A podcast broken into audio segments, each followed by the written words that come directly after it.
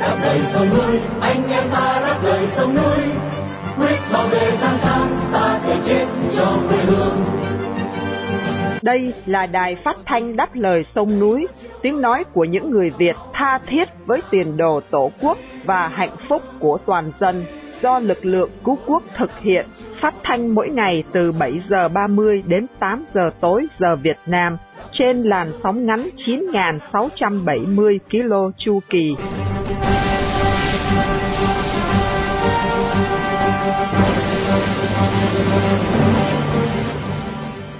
Khanh kính chào quý thính giả.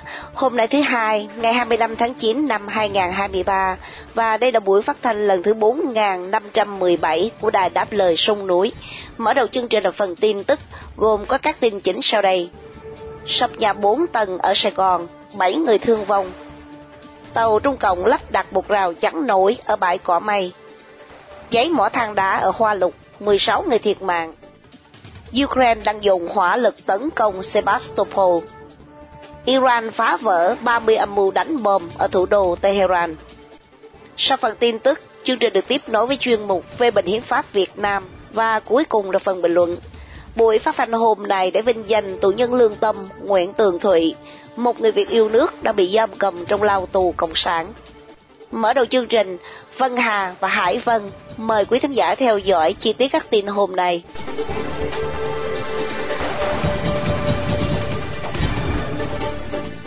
Vào chiều hôm qua 24 tháng 9, một vụ sập tòa nhà 4 tầng ở Sài Gòn đã khiến 7 người bị chôn vùi dưới đống đổ nát.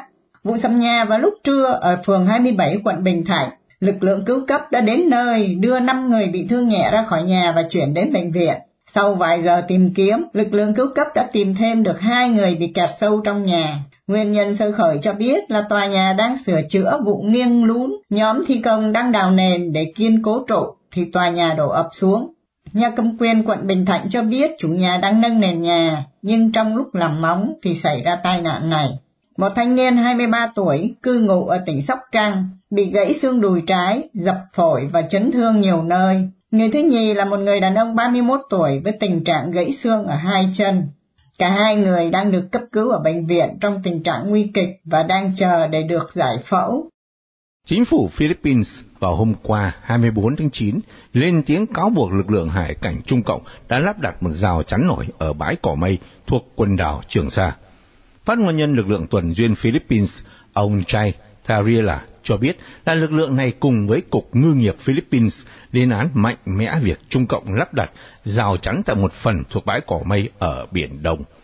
Theo lời tố cáo của ông Tariela, rào chắn đó đã ngăn chặn ngư dân Phi tiếp cận bãi này, tước đi hoạt động đánh bắt cá và sinh kế của họ. Theo ông Tariela, lực lượng tuần duyên Phi đã phát giác rào chắn nổi, ước tính dài 300 thước trong cuộc tuần tra định kỳ gần bãi cỏ mây vào ngày 22 tháng 9. Ông Tariela cho biết thêm là ba chiếc xuồng của lực lượng hải cảnh Trung Cộng và một tàu ngư quân đã lắp đặt rào chắn nói trên. Những chiếc xuồng Trung Cộng nói trên đã phát đi 15 thông điệp cảnh báo các tàu bè và ngư dân Phi chớ nên vi phạm luật pháp của Trung Cộng. Hiện chưa có thông tin về phản ứng của Tòa Đại sứ Trung Cộng tại Manila về cáo buộc mới từ lực lượng tuần duyên Phi. Cần biết là Trung Cộng đã tấn chiếm bãi cỏ mây từ nước Phi sau đợt đối đầu căng thẳng giữa hai nước vào năm 2012. Nhà cầm quyền Trung Cộng lên tiếng xác nhận là 16 người đã thiệt mạng trong vụ cháy mỏ than ở thành phố Bàn Châu thuộc tỉnh Quý Châu vào sáng hôm qua 24 tháng 9. Nhà cầm quyền Bàn Châu cho hay vụ hỏa hoạn xảy ra vào khoảng 8 giờ sáng ngày 24 tháng 9 tại mỏ than Sơn Cước Thụ ở thị trấn Bàn Quan. Kết quả điều tra ban đầu cho thấy 16 người bị mắc kẹt sau khi một băng chuyền bốc cháy. Giới chức cho hay ngọn lửa đã được dập tắt và nhiệt độ tại nơi xảy ra hỏa hoạn đã trở lại bình thường. Vào tháng trước, giới chức Trung Cộng cho hay ít nhất 11 người đã thiệt mạng trong một vụ nổ vào lúc 8 giờ rưỡi tối ngày 21 tháng 8 tại mỏ than ở ngoại ô thành phố lịch sử Diên An thuộc tỉnh Thiểm Tây. Trước đó vào tháng 2, một vụ sập mỏ than ở khu tự trị nội mông của Trung Cộng đã khiến hàng chục người và máy móc bị chôn vùi dưới đống đổ nát. Vào thời điểm đó, ông Tập Cận Bình đã ra lệnh cho thuộc cấp phải tìm kiếm cứu nạn nhân tại khu mỏ này. Đến tháng 6, giới chức Trung Cộng cho biết đã có 53 người thiệt mạng trong vụ sập mỏ than trên. Cần biết là vào năm ngoái có 245 người chết trong số 168 vụ tai nạn liên quan đến mỏ than theo các số liệu chính thức. Trước đó một năm có 20 thợ mỏ được cứu khỏi một mỏ than bị ngập nước ở tỉnh Sơn Tây thuộc Trung Cộng, nhưng hai người khác thiệt mạng trong vụ này. Trong thông cáo vào chiều ngày 23 tháng 9, thị trưởng Sevastopol loan báo đã kích hoạt hệ thống phòng không bảo vệ thành phố này trước một đợt tấn công bằng phi đạn của Ukraine. Thông báo được đưa ra sau khi chính phủ Ukraine khẳng định đã thành công trong vụ oanh kích nhắm vào tổng hành dinh hạm đội Hắc Hải của Nga trên bán đảo Crimea. Giới chức Nga xác nhận nhiều mảnh vỡ phi đạn đã được phát giác ở khu vực phía bắc Sevastopol. Giao thương trên biển bị gián đoạn trong ngày 23 tháng 9. Ngoài ra, nhiều tiếng nổ lớn đã được nghe thấy gần thành phố Vilna, phía bắc bán đảo Crimea. Về vụ tấn công bằng phi đạn của Ukraine nhắm vào trụ sở hạm đội Hắc Hải cách này hai ngày, Trung tình báo Ukraine tiết lộ là có 9 người chết và 16 người bị thương. Trong số các nạn nhân có tướng Alexander Romanchuk, chỉ huy lực lượng đặc trách mặt trận Đông Nam Crimea. Bộ Quốc phòng Nga ban đầu loan tin chỉ có một người thiệt mạng trong vụ tấn công nhắm vào tổng hành dinh hạm đội Hắc Hải, nhưng sau đó đã chỉnh sửa lại và chỉ nói đến một nhân viên bị mất tích. Về tình hình chiến sự tại Ukraine trong ngày 24 tháng 9, có thêm hai thường dân Ukraine thiệt mạng tại Donetsk và Sumy ở phía đông trong các đợt oanh kích của quân Nga. Còn tại Donbass, chính quyền thân Nga vừa ban hành sắc lệnh giới nghiêm từ 11 giờ đêm đến 4 giờ sáng trong tuần. Hãng thông tấn Tasnim của Iran vào hôm qua 24 tháng 9 cho biết là giới chức trách ở Iran đã vô hiệu hóa được 30 quả bom được cho là sẽ nổ đồng thời ở Tehran và bắt giữ 28 kẻ khủng bố có liên quan đến nhà nước Hồi giáo. Cơ quan tình báo Iran cho biết thêm trong một tuyên bố là một số là thành viên của nhà nước Hồi giáo và là thủ phạm từng liên kết với các nhóm Takfiri ở Syria, Afghanistan, Pakistan và khu vực Kyrgyzstan của Iraq. Nhóm chiến binh này đã tuyên bố thực hiện một số vụ tấn công ở Iran, bao gồm cả vụ nổ bom chết người vào năm 2017 nhắm vào quốc hội Iran và lăng mộ của người sáng lập nước Cộng hòa Hồi giáo Iran là Ayatollah Ruhollah Khomeini. Cần biết là vừa qua, tổ chức nhà nước Hồi giáo đã lên tiếng nhận trách nhiệm về vụ tấn công vào một ngôi đền Shia vào tháng 10 năm ngoái, nơi 15 người thiệt mạng ở thành phố Sirach, phía tây nam.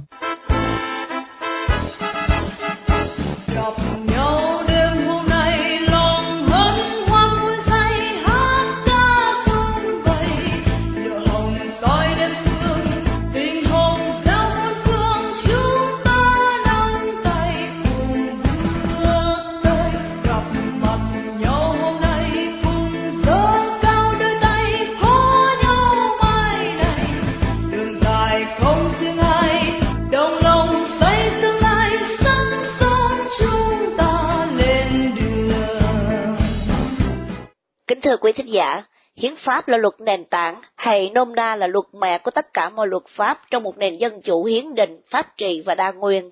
Bản hiến pháp 2013 của Cộng sản Việt Nam có nhiều khuyết điểm quan trọng mà chúng ta cần thảo luận để góp phần cho công tác xây dựng một bản hiến pháp dân chủ chân chính cho giai đoạn hậu Cộng sản. Đây là mục tiêu của chuyên đề phê bình hiến pháp Việt Nam do đã phát thanh đáp lời sông núi chủ trương. Tuần này, mời quý thính giả nghe luật sư Đào Tăng Dực nói về mặt trận tổ quốc, tuồng lương gạt nhân dân qua điều 9 của Hiến pháp chế độ Cộng sản Việt Nam. Xin mời anh Quang Nam. Quang Nam xin à, kính chào luật sư Đào Tăng Dực. Thưa luật sư, trong à, tiết mục phê bình hiến pháp hôm nay, xin à, luật sư phân tích về vai trò của mặt trận tổ quốc qua điều 9 của bản hiến pháp năm 2013. Trước tiên thì xin luật sư cho biết mặt trận tổ quốc là gì và tại sao nó lại hiện diện trong ờ, bản hiến pháp năm 2013 của nhà cầm quyền Cộng sản Việt Nam à? Thưa anh Quang Nam và thưa quý thính giả của Đài Phát thanh Trả lời sông đối. Trên website chính thức của Ủy ban Mặt trận Tổ quốc Việt Nam tỉnh Bình Thuận có một bài viết ngắn nặng danh như các đảng viên Cộng sản Việt Nam thường làm với tựa đề uh, mở ngoặc kép phát huy vai trò của Mặt trận Tổ quốc Việt Nam trong tham gia xây dựng đảng chính quyền trong sạch vững mạnh đóng một kẹp. Tuy ngắn ngủi nhưng tiêu đề trên nói lên một sự thật đơn giản và vô cùng phản dân chủ.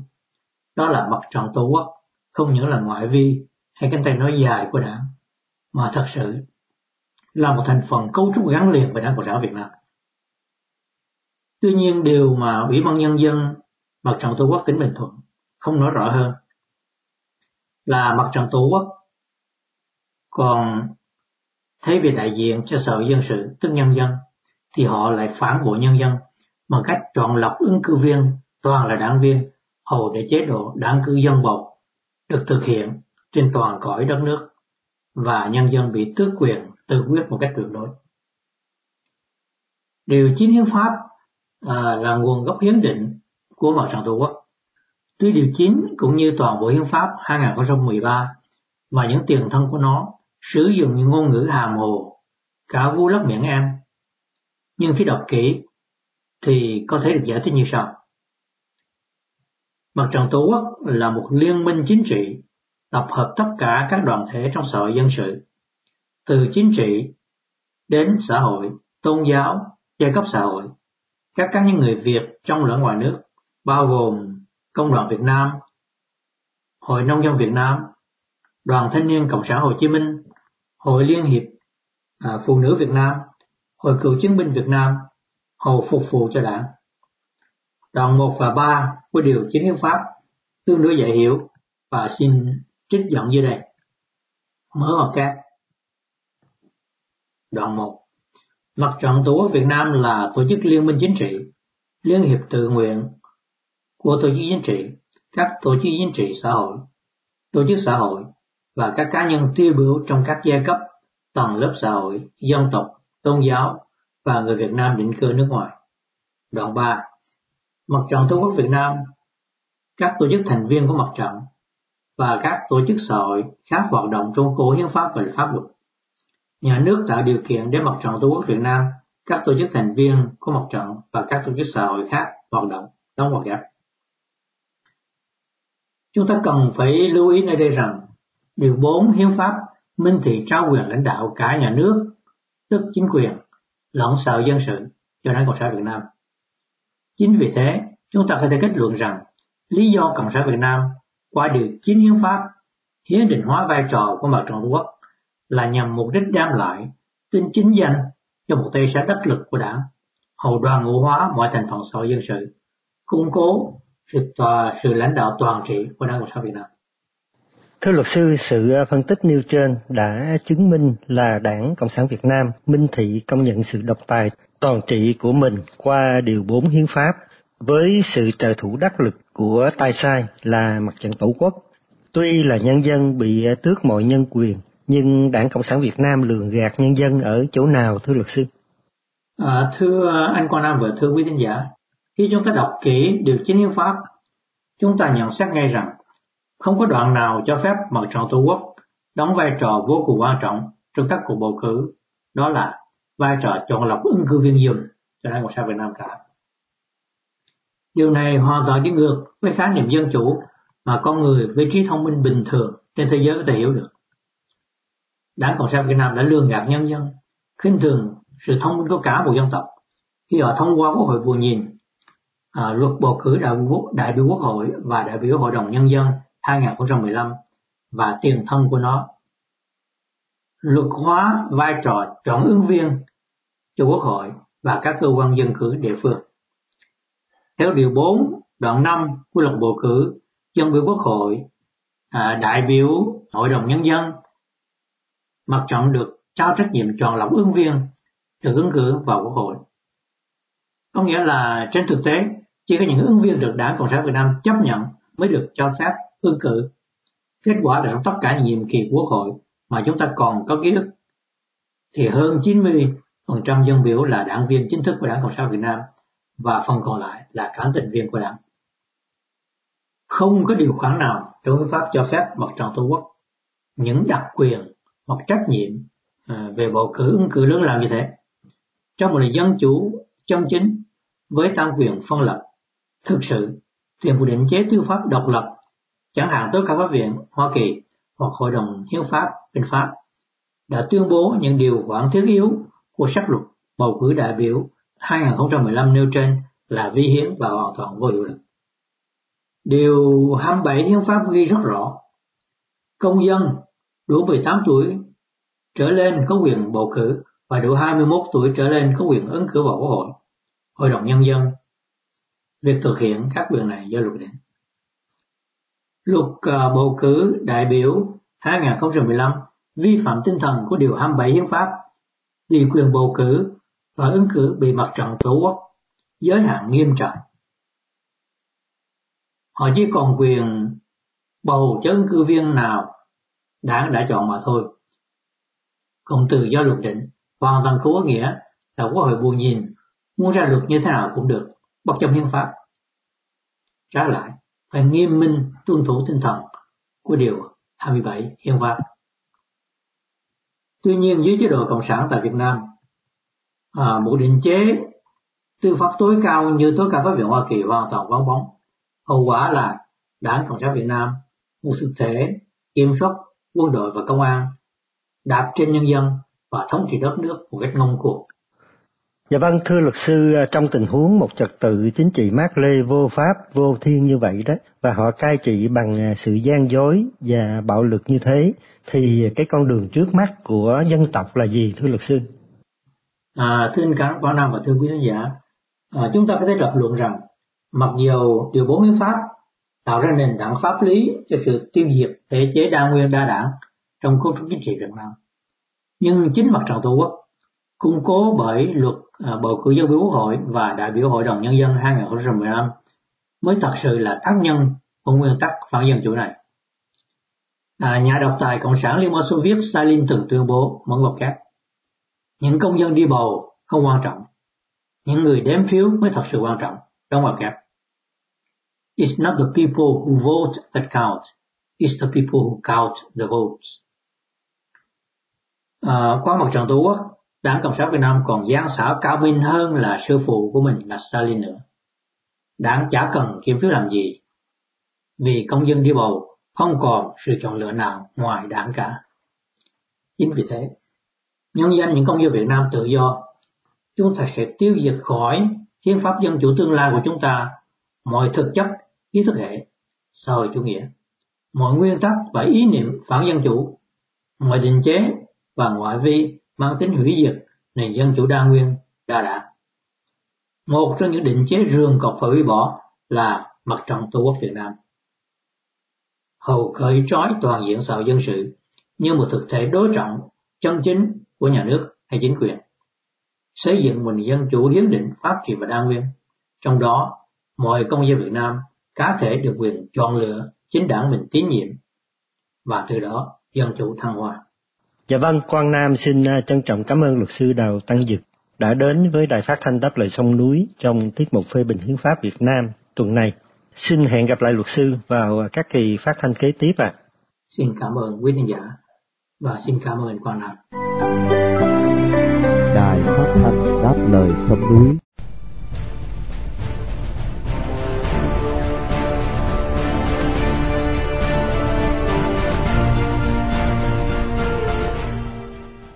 Kính thưa quý thính giả, các chế độ độc tài phản dân hại nước sẽ sụp đổ. Cộng sản Trung Quốc lẫn Cộng sản Việt Nam đều là những chế độ độc tài phản dân hại nước. Cả hai chế độ này sẽ sụp đổ một ngày không xa. Mời quý thính giả đã đáp lời sông núi nghe phần bình luận của Trần Trung Đạo với tựa đề Trung Cộng phải sụp đổ sẽ được Nguyên Khải trình bày để kết thúc chương trình phát thanh tối nay.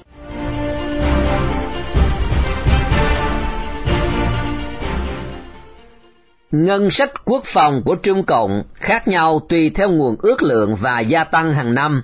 Năm 2023, trên giấy tờ, ngân sách gia tăng 7.7% tính theo đô la lên đến 227.9 tỷ đô la.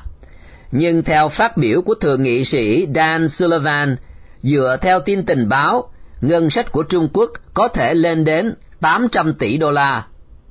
Trung Cộng có quân đội hiện dịch là 2.3 triệu quân với 500.000 quân trừ bị.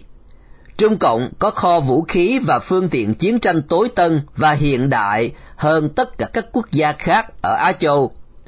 Theo Viện Nghiên cứu Chiến lược Quốc tế có trụ sở tại London, quân đội giải phóng nhân dân có hơn 2 triệu nam và nữ được đào tạo đang tại ngũ, khiến lực lượng này trở thành lực lượng vũ trang lớn nhất thế giới. Nhưng cho dù tối tân và đông đảo bao nhiêu, cũng không thể so với 27.000 đầu đạn nguyên tử, các hạm đội hùng mạnh và 250 sư đoàn bộ binh được trang bị tận răng của Liên Xô trước ngày 25 tháng 12 năm 1991. Nhưng Liên Xô đã đổ, rồi Trung Cộng cũng phải đổ. Bao giờ Trung Cộng đổ? Goran Chang, nhà phân tích kinh tế chính trị đã làm việc 20 năm tại lục địa Trung Quốc trong tác phẩm The Coming Collapse of China xuất bản năm 2001, tiên đoán Trung Cộng sẽ đổ vào năm 2011. Lý do, theo trang trong phần hỏi đáp về tác phẩm của ông, đã viết Mao Trạch Đông, người sáng lập ra Trung Cộng, xây dựng một xã hội bất bình thường và cô lập chính nó từ các quốc gia khác. Hệ thống đó có thể tồn tại mãi cho đến khi Trung Cộng biệt lập từ thế giới nhưng những người kế tục Mao đã tìm cách mở cửa ra thế giới bên ngoài. Khi một quốc gia trở nên hội nhập nhiều hơn với các quốc gia khác, một lực đẩy áp dụng cho toàn thế giới, chính trị, kinh tế và xã hội cũng ảnh hưởng Trung Cộng. Tại một điểm trong tiến trình này, hệ thống bất bình thường của Mao sẽ bị bỏ rơi về căn bản không thích hợp với vai trò mà Trung Cộng tìm kiếm trong hệ thống quốc tế một thời gian ngắn, chính phủ Trung Cộng sẽ không còn khả năng để đáp ứng với các thách thức của một xã hội mở rộng và năng động. Trung Cộng không đổ như Gordon Chang tuyên đoán. Thận trọng hơn Gordon Chang, công ty Stratfor, một công ty thông tin tình báo chiến lược toàn cầu hiện do George Friedman làm chủ tịch chấp hành. Trong dự đoán thập niên công bố vào ngày 21 tháng Giêng năm 2010 cho rằng nền kinh tế của Trung Cộng sẽ đổ trong vòng 10 năm tới. Trả lời thay mặt cho Stratfor, Peter Zehan, phó chủ tịch công ty, giải thích lý do. Chúng tôi đã phân tích vấn đề này trước đây về một hệ thống kinh tế Trung Quốc bất ổn và chúng tôi nghĩ sự bất ổn đó đạt điểm vỡ khi các mâu thuẫn nội tại của Trung Quốc bùng ra và tan nát. Trung Quốc vẫn chưa đổ theo ước tính của Stratfor. Tuy nhiên, về thời điểm, dù không xảy ra như Goran Chang dự đoán hay chưa xảy ra như Stratfor ước tính, cả hai và rất đông các nhà phân tích kinh tế chính trị đều có một nhận xét căn bản rất giống nhau rằng Trung Quốc sớm muộn cũng sẽ đổ vì phải đương đầu với những khó khăn không thể vượt qua. Một chế độ khi sinh ra đã mang mầm mống của những mâu thuẫn triệt tiêu có tính bản chất, chế độ đó sẽ phải sụp đổ. Lịch sử Trung Quốc cho thấy rất ít khi một biến cố chính trị diễn ra trong êm đẹp, xác suất rất thấp cho một cuộc cách mạng nhung, cách mạng da cam, hoa lài diễn ra tại Trung Cộng. Cách mạng tại Trung Cộng sẽ là cách mạng máu, vũ khí của giới cầm quyền dù có hiện đại bao nhiêu cũng không thể ngăn chặn được sức mạnh của toàn dân khi họ đã quyết tâm đứng dậy. Một yếu tố mà lãnh đạo Trung Cộng không dự đoán được là sự phẫn uất bùng nổ của 1.4 tỷ dân. Năm nọc độc như bộ máy tuyên truyền Trung Cộng gọi gồm có Đài Loan, Tây Tạng Ly Khai, thiểu số Uyghur, Pháp Côn Luân, các nhà tranh đấu dân chủ. Trong số đó, bốn nọc độc nằm ngay trong lục địa và sẽ trở thành lực lượng quyết định số phận của đảng Cộng sản Trung Quốc. Mặc dù phong trào Cộng sản trên phạm vi thế giới không còn tồn tại, sự ngăn cách về ý thức hệ giữa Hoa Kỳ và Trung Cộng quá lớn để đặt qua một bên, bởi vì ý thức hệ ảnh hưởng đến sự tin tưởng giữa hai chính quyền. Điều rõ ràng rằng, nếu Trung Cộng là một quốc gia dân chủ, sự xung đột quyền lợi sẽ không trầm trọng như xung đột giữa Hoa Kỳ Dân Chủ Tự Do và Trung Quốc độc tài Cộng sản. Khi cách mạng bùng nổ, Hoa Kỳ và phương Tây vì lợi ích kinh tế chính trị sẽ ủng hộ các lực lượng dân chủ. Điều gì sẽ xảy ra? Trung Cộng Theo lý thuyết, buộc sẽ giảm cường độ các xung đột và tranh chấp với các nước láng giềng để tập trung giải quyết các vấn đề nội bộ. Tuy nhiên, theo Andy Morimoto, phân tích trong Can China Fall Peacefully, đăng trong The National Interest ngày 19 tháng 11 năm 2014, lúc đó Trung Cộng sẽ phát động chiến tranh để hợp thức hóa vai trò lãnh đạo của đảng Cộng sản. Bằng chứng, trong thập niên 1950, Trung Cộng thay vì tập trung tái thiết kinh tế sau cuộc chiến tranh dài, đã phát động chiến tranh Triều Tiên để củng cố vai trò của đảng. Sự xúi dục của nước ngoài thường là bình phong để thanh trừng nội bộ đảng. Theo Andy Morimoto, làm việc tại Hội đồng Chicago về các vấn đề thế giới, viễn ảnh hòa bình tại Á Châu không nhiều hứa hẹn, và ông đề nghị chính phủ Hoa Kỳ thay vì dùng hai phương cách nên tập trung vào việc tăng cường quân sự tại Á Châu, bởi vì tiên đoán hợp lý nhất vẫn là chiến tranh sẽ bùng nổ trong tương lai. Lối thoát của Việt Nam. Để giới hạn hay giảm nhẹ mức ảnh hưởng của chiến tranh, chọn lựa duy nhất của Việt Nam là phải thoát ra khỏi quỹ đạo Trung Cộng trước khi Trung Cộng đổ.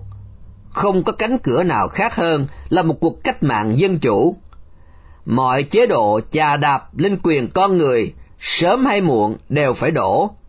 Các chế độ cộng sản còn lại như Trung Cộng, Cộng sản Việt Nam rồi cũng sẽ phải đổ.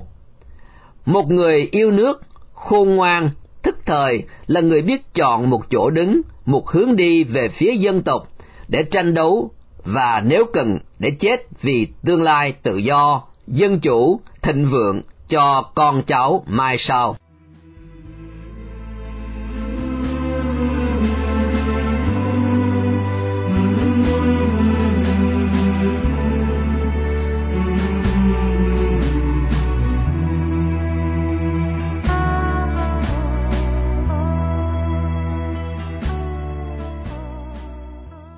Khi chia tay trong buổi phát thanh tối này, kính mời quý thính giả cùng đã đáp lời sông núi nhớ đến nhà báo Nguyễn Tường Thụy, sinh năm 1952, bị bắt ngày 23 tháng 5 năm 2020 với bản án 11 năm tù giam, một tù nhân lương tâm đang bị bạo quyền Việt Nam giam cầm trong ngục tù vì lòng yêu nước, lẽ phải và sự đóng góp tích cực vào tiến trình dân chủ hóa Việt Nam.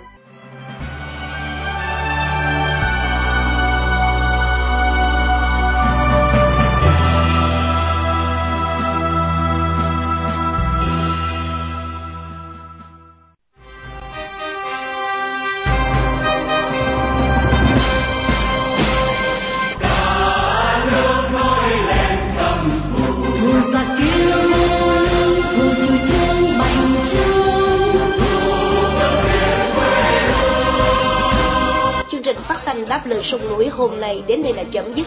Hẹn gặp lại quý thính giả trong chương trình tối mai vào lúc 7 giờ 30.